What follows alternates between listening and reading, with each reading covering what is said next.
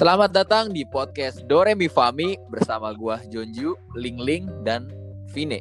Mereka berdua adalah rekan gua dan kami merupakan mahasiswa Fakultas Psikologi Unika Atmajaya semester 7 yang saat ini sedang mengambil mata kuliah Psikologi Pendidikan untuk anak berkebutuhan khusus. Pada kesempatan kali ini kita mau membahas tentang anak berkebutuhan khusus. Benar banget, tapi kali ini tuh kita nggak bahas semua tentang anak berkebutuhan khusus ya, tapi salah satunya aja. Dan salah satu bentuk disabilitas ini bahkan bisa dibilang paling memungkinkan buat kita temuin ya di lingkungan terdekat kita, yaitu di sekolah. Nah, kebutuhan khusus yang mau dibahas adalah disleksia. Sebenarnya apa sih disleksia itu? Nah, teman-teman, menurut DSM 5, Disleksia itu dinyatakan sebagai istilah yang digunakan kesulitan belajar yang ditandai dengan permasalahan kelancaran pengenalan kata, kelemahan dalam mengartikan kata, dan lemah dalam mengeja. Eh iya, bagi yang belum tahu nih, DSM itu adalah singkatan dari Diagnostic and Statistical Manual of Mental Disorders. Jadi itu kayak apa ya kayak kamus yang menjelaskan tentang kriteria dari kondisi-kondisi pada uh, masalah kesehatan mental gitu. Nah, iya benar banget. Nah, terus um, untuk anak disleksia ini biasanya mereka memiliki beberapa karakteristik khusus. Tapi um, habis ini kita bakalan um, kasih tahu beberapa karakteristik. Cuma disclaimer dulu nih, gak semua anak disleksia punya ke 10 poin yang akan disampaikan. Jadi setiap anak tuh beda-beda ya. Nah, karakteristiknya tuh ada apa aja? Yang pertama, memiliki kekurangan diskriminasi penglihatan. Lalu, ketidakmampuan menganalisis kata menjadi huruf-huruf. Kemudian, kekurangan dalam memori visual. Lalu, kekurangan dalam diskriminasi auditoris. Kemudian, tidak mampu memahami simbol bunyi. Kurang mampu mengintegrasikan penglihatan dengan pendengaran kesulitan mempelajari asosiasi simbol-simbol irreguler, pengurutan kata atau huruf mengalami kesulitan, membaca kata demi kata, dan yang terakhir, kemampuan berpikir konseptual mereka memiliki kekurangan. Oke, cukup banyak juga ya tadi karakteristik yang udah disampaikan sama Ling Ling. Tapi kurang lebihnya sih jadinya kayak mereka ini memiliki permasalahan dalam pemrosesan bahasa ya. Lalu mengartikan bahasa ke pikiran atau pikiran ke bahasa tapi sayangnya ada beberapa stigma yang tertanam di pemikiran beberapa orang atau mungkin sebagian besar orang tentang inteligensi mereka. Betul, sering kali disleksia itu disamakan dengan masalah inteligensi seseorang ya. Tapi sebenarnya um, disleksia itu bukan tentang inteligensi sih, tapi permasalahan yang dialamin sama anak-anak disleksia ini memang bisa berpengaruh pada pencapaian akademis mereka. Nah iya tuh, padahal kan beda ya. Kayak mereka tuh bukannya susah ngertiin pelajarannya, tapi mungkin uh, cara memproses informasinya itu loh yang beda. Jadi ya gaya belajarnya jadi beda juga lah. Kayak kasihan gitu loh, mereka dituntut yang sama tapi mereka tuh nggak ada fasilitasnya gitu loh mereka nggak difasilitasi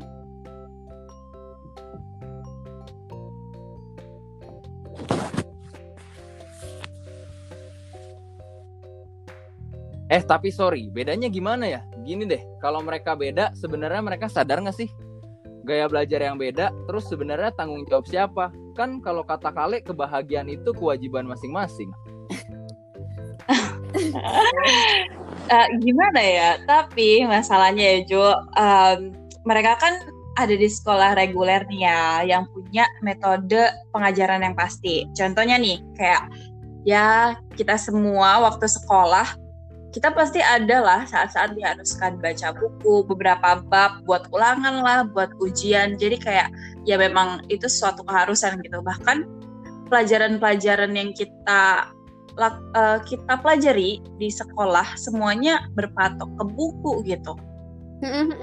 Kayak eh, gue aja yang nggak punya disleksia aja juga puyeng gitu kalau disuruh belajar berapa bab ya buat ulangan gitu. Dan selain itu ya Ju mereka tuh seringnya tuh di sekolah reguler karena kan uh, mereka tuh nggak ada perbedaan secara fisik gitu. Jadi lingkungan dan bahkan mereka sendiri kadang-kadang tuh nggak tahu kalau misalkan uh, anak ini tuh punya disleksia.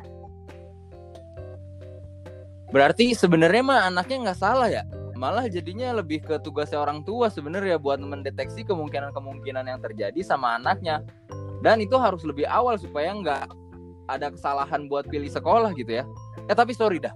Kalau misalkan udah dia terlanjur gitu ya terus harus apa? Ikhlas. Ya makanya itu ada podcast ini gak sih? Maksudnya karena ya gak semua orang merasa disleksia itu sesuatu yang harus dipahamin gitu jadi uh, menurut gua penting buat semua orang ya setidaknya bisa tahu lah beberapa karakteristik uh, disleksia gitu. Selain itu perlu banget loh buat kita tuh bisa support mereka anak-anak disleksia karena ya bukan hal yang mudah juga gitu buat mereka itu menjalaninya gitu. Mm-hmm. Ih, setuju banget sumpah. Kayak ini loh malah kayak sebaliknya ya malah kita tuh kalau misalkan gimana ya kalau misalkan kita sendiri gitu nggak usah anak seleksi ya kalau kita ditempelin stigma negatif kan malah jadi ngedown gitu ya. Dan ini ya bahkan nih bahkan biar biar asik gitu ya biar kayak uh, gimana ya biar ada penelitiannya gitu loh. Jadi kita bukan cuap-cuap doang di sini gitu bahkan nih ada penelitian yang menyatakan bahwa anak disleksia itu mengalami self esteem yang rendah ketika mereka gagal gitu ya di sekolah secara konsisten dan hal tersebut tuh merupakan hal yang umum gitu. Jadi uh, anak disleksia tuh pada umumnya mengalami trauma dan kegagalan di sekolah. Dan lebih sedihnya juga nih ya teman-teman sebayanya itu tuh juga suka me mengakibatkan apa ya self esteemnya makin rendah gitu karena adanya bullying. Hmm, Oke, tapi gue jadi nggak enak sendiri dah. Sorry banget. Karena tadi gue kayak yang ngegas dan mau jokin anak disleksia jatuhnya ya. Soalnya gue juga mikirin kayak anak-anak lain yang bareng sama anak disleksia di satu lingkungan kan juga jadi punya tantangan lebih gitu ya buat ngadepin atau bahkan nemenin anak itu, iya kan? ya masalahnya gini lagi nih. Kalau anak disleksia itu kan karakteristiknya Eh, nggak uh, terlalu kelihatan gitu. Dan biasanya cenderung ditandain dengan pencapaian akademis yang tidak memuaskan gitu. Jadi ya secara fisik nggak nggak menunjukkan perbedaan gitu. Jadi bahkan mungkin orang tuanya um, belum tentu sadar gitu kan di awal-awal. Jadinya orang-orang di sekitar mereka merasa terbeban karena memandang mereka memiliki masalah intelektual gitu dan gak nyadar sepenuhnya kalau mereka itu sebenarnya punya specific learning disorder. Oke, okay, contoh kasus. Guys, lu pada kenal nggak sama Om Deddy Kobusier? Anjay, Om kayak kenal aja gue. pada tahu? Pada tahu kan Deddy Kobusier itu siapa? Terkenal banget sih. Tahu dong. Bapak YouTube Indonesia. Let's go. Kenapa tuh dia? Vin? Asik. Nah, Nah dia guys, dia punya disleksia coy. Gue juga kaget banget sih pas tahu. Tapi dia tuh punya disleksia dan sampai pernah nggak naik kelas tuh sampai dua kali. Terus di waktu-waktu hmm. itu ya, maksudnya pas dia masih sekolah gitu, orang-orang sekitarnya tuh juga pada mikirnya kalau dia males dan nggak suka belajar aja gitu loh, makanya nilainya jelek terus dan nggak naik kelas. Dan sedihnya nih, sekolah tuh nggak menyadari tentang disleksianya makanya kayak bukan difasilitasi tapi kayak ya udah nggak naik kelas aja gitu. Tapi guys coba lihat sekarang dia sukses banget. Seriusan nggak sih ta, tapi dia kan jago banget public speaking. Itu tolak belakang banget nggak sih sama karakteristik atau ciri-cirinya anak disleksia? Coba deh paparkan kenapa dia bisa gitu. Baru gue mau percaya. Ini masih bimbang gitu gue nih buat percaya. Kalau lo mau tahu lebih tahu tentang dia, ya lo bisa langsung nonton uh, salah satu video dia di channel YouTube-nya. Tapi intinya sih uh, anak disleksia tuh cuma kehilangan kata-kata kok, bukan kehilangan masa depan. Itu dia bukti hidupnya. benar benar benar. Terus nih, ini cocok banget di buku wah, so, wah buku halahan sorry sorry agak ini ya di buku halahan nih ada yang benar-benar menyatakan tentang hal ini gitu bahwa anak-anak dengan kesulitan belajar atau ya salah satunya diseleksia itu tuh bisa sukses. Nah, yang penting nih mereka ada kurang lebih 8 lah, 8 ciri-cirinya gitu. Gue coba kasih tahu 8-8-nya di coba didengerin ya guys gitu. Agak banyak soalnya. Yang pertama, tingkat ketekunan yang luar biasa. Kedua, kemampuan menetapkan tujuan untuk diri sendiri. Ketiga, penerimaan yang realistis akan kelemahan ditambah dengan sikap membangun kekuatan. Empat, akses ke jaringan dukungan sosial yang kuat dari teman dan keluarga. Lima, paparan intervensi pendidikan intensif dan jangka panjang. Enam, pelatihan kejuruan di tempat kerja atau pasca sekolah menengah yang berkualitas tinggi. Tujuh, lingkungan kerja yang mendukung, dan yang kelapan dan terakhir mampu mengendalikan hidup mereka. Uset, uset. Banyak juga ya yang harus diperjuangin sama dia gitu. Kalau nyimak dari poin-poin yang Vini sebutin tadi.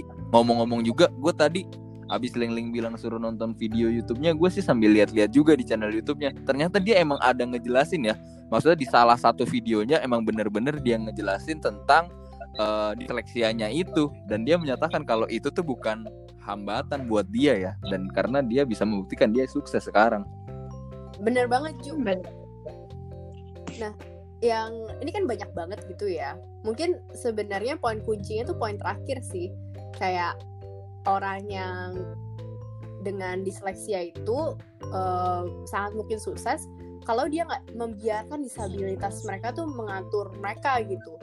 Jadi malah uh, daripada mengatur diri mereka mereka malah menggunakannya sebagai apa ya kelebihan mereka gitu. Jadi mengembrace uh, perbedaan yang mereka miliki. Kayak balik lagi contohnya ke tadi Om Deddy Kobuser itu bahwa dia malah kalau misalnya teman-teman nonton video YouTube ya gitu ya mereka dia malah bilang bahwa orang uh, hal-hal yang dianggap orang lain sebagai kekurangan gitu ya dia malah menggunakannya menjadi kelebihannya dia gitu. Dan ya kan kan sekarang dia malah jadi jago banget gitu public speakingnya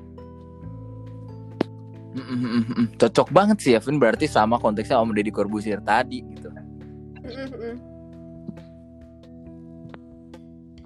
Nah, makanya ya inti dari pembicaraan kita hari ini ya kita jadi dapat insight juga gitu. Kalau anak disleksia itu unik dan pastinya mereka itu punya uh, kekuatan dan kelemahannya masing-masing ya bahkan gak sedikit dari mereka yang nunjukin talenta spesial gitu dalam area visual, spasial, dan integrasi motor. Malah kayaknya sebagian besar dari mereka tuh kreatif gak sih? Dan bahkan memiliki talenta yang gak umum gitu dalam berbagai bidang. Ah iya deh bener. Gue sekarang jadi setuju dah sama lu berdua. Apalagi sama Vine ya. Kalau misalkan yang nyanggah gue tuh bawa-bawa teori gitu gue setuju banget dah sama kalian apalagi udah dibuktiin sama teori gitu. Makasih ya guys. Kalau gitu buat menutup percakapan kita ini gimana kalau kita main mitos atau fakta? Gue bakal sebutin tiga pernyataan nanti gue hitung do re mi sebagai hitung mundurnya. Lalu kita teriakin bareng-bareng ya itu mitos atau fakta gitu. Ayu. Oke, kalau gitu. Dua. Oke, siap-siap ya. Siap-siap, siap-siap. Oke, siap-siap. Gue bakalan mulai untuk sebutin pernyataan yang pertama. Nah, pernyataan yang pertama. Semua anak diseleksia itu bodoh dan malas. Do, re, mi. Fakta atau mitos? Mitos. Mitos. Iya, ini sih mitos banget ya karena tadi kan emang kayak buktinya ada Om Deddy aja gitu dia dicap malas dan dicap bodoh padahal bukan itu masalahnya gitu ya terus kita lanjut ya kalau gitu ke pernyataan yang kedua. Pernyataan yang kedua anak disleksia sering dianggap bodoh karena karakteristiknya nggak kelihatan jelas. Do re mi fakta atau mitos? Fakta. Fakta. Iya ini sih udah jelas banget ya guys. Kalau emang pernyataan tadi itu fakta soalnya anak dengan disleksia ini masalahnya bukan pada faktor inteligensinya kayak gitu. Oke tadi pernyataan satu udah pernyataan dua udah oke kita akan lanjut ke pernyataan yang ketiga Pernyataan yang ketiga, anak disleksia ini bisa sukses. Do, re, mi. Fakta atau mitos? Fakta. Fakta. Iya, bener banget ya. Karena pernyataan ini termasuk fakta yang menyambung dari pernyataan kedua tadi.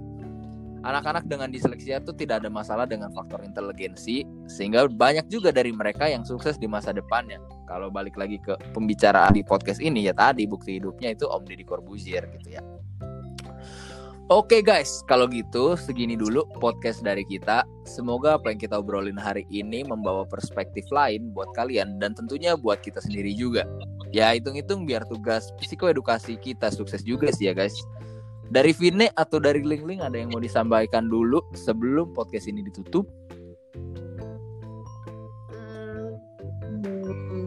Kalau dari gue mungkin ini ya uh, ya penekanan lagi lah sedikit gitu di di terakhir tentang bagaimana kalau kita sebagai uh, teman atau keluarga gitu atau lingkungan ya dari teman-teman kita yang diseleksi ya itu ya ya tadi bahwa kita jangan ngejudge mereka terlalu cepat gitu bahwa malah jangan ya bukan ngejudge terlalu cepat bahkan kayak jangan ngejudge mereka gitu bahwa uh, yang tadi bahwa kalau misalkan kita malah uh, ngejelek-jelekin mereka. Kalau misalnya ada stigma negatif itu malah jadi uh, kita bukan yang mendukung mereka malah jadi ya makin nyusahin gitu loh bagi hidup mereka gitu. Kayak kesannya kayak kita aja kalau misalnya kita apa di di ada stigma negatif kan kita juga akan menjadi lebih susah gitu loh berkembangnya kan. Malah uh, sebaliknya tuh kita malah justru harus uh, merangkul dan mendukung mereka gitu gitu aja sih. Oke. Okay. Thank you Vine. Kalau dari Ling Ling ada? Kalau dari gua, gua cuma mau nyampein quotes yang tadi lagi. Anak disleksia itu cuma kehilangan kata-kata kok, bukan kehilangan masa cocok. depan. Mantap. Itu sih cocok banget sih Ling buat dijadiin penutup podcast. Ya, Oke, okay. kalau gitu sekian dulu podcast Dormi Fami edisi tentang anak berbakat itu bisa sukses. Sampai jumpa di episode berikutnya. Bye bye. Dah. Bye.